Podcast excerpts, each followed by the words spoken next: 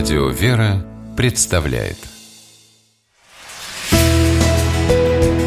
Литературный навигатор Здравствуйте! У микрофона Анна Шапилева.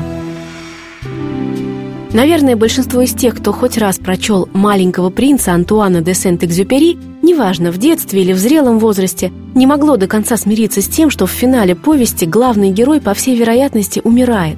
Вот почему, когда впервые увидела свет «Цитадель», труд всей жизни Экзюпери, яркое, мощное, ни на что не похожее и не вмещающееся ни в одни жанровые рамки произведение – Поклонники творчества писателя с восторгом разглядели в ее главном герое, принца пустыни, своего любимого маленького принца. Только теперь взрослого, мудрого, многое пережившего, но все так же искренне ищущего ответы на главные вопросы бытия.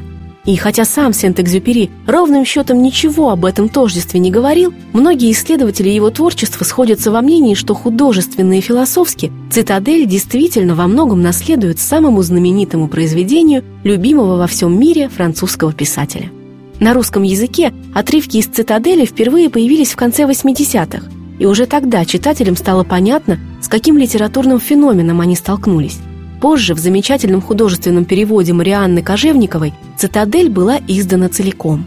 Точнее, в том объеме, в котором она существовала в авторских рукописях, ибо сам Сент-Экзюпери свой монументальный труд завершить так и не успел. Но эта неоконченность, словно загадочное многоточие, пожалуй, только придала глубину и без того невероятно глубокому произведению. Большая часть повествования ведется от лица главного героя – Сын повелителя пустыни размышляет о своей жизни, ищет место в ней, пытается осмыслить взаимосвязи человека с природой, человека с человеком и, наконец, человека с Богом.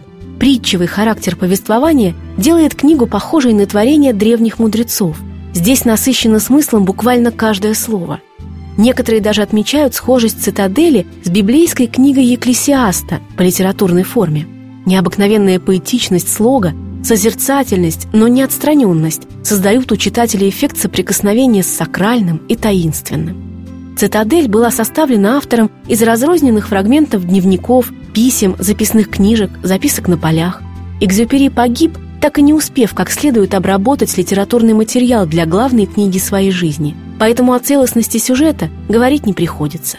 Зато читать ее можно с любой страницы – и все равно будет отчетливо слышен между строк постоянный призыв к Богу, поиск Бога и жажда единения с Ним. «Ты есть», — говорит Экзюпери устами своего героя.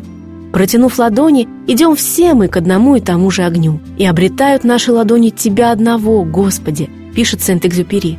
А значит, убежден он, люди имеют возможность стереть противоречия и примириться друг с другом, выстроив в своих сердцах надежную цитадель веры и любви.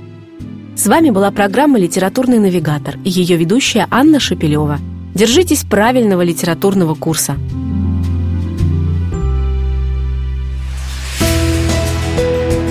«Литературный навигатор»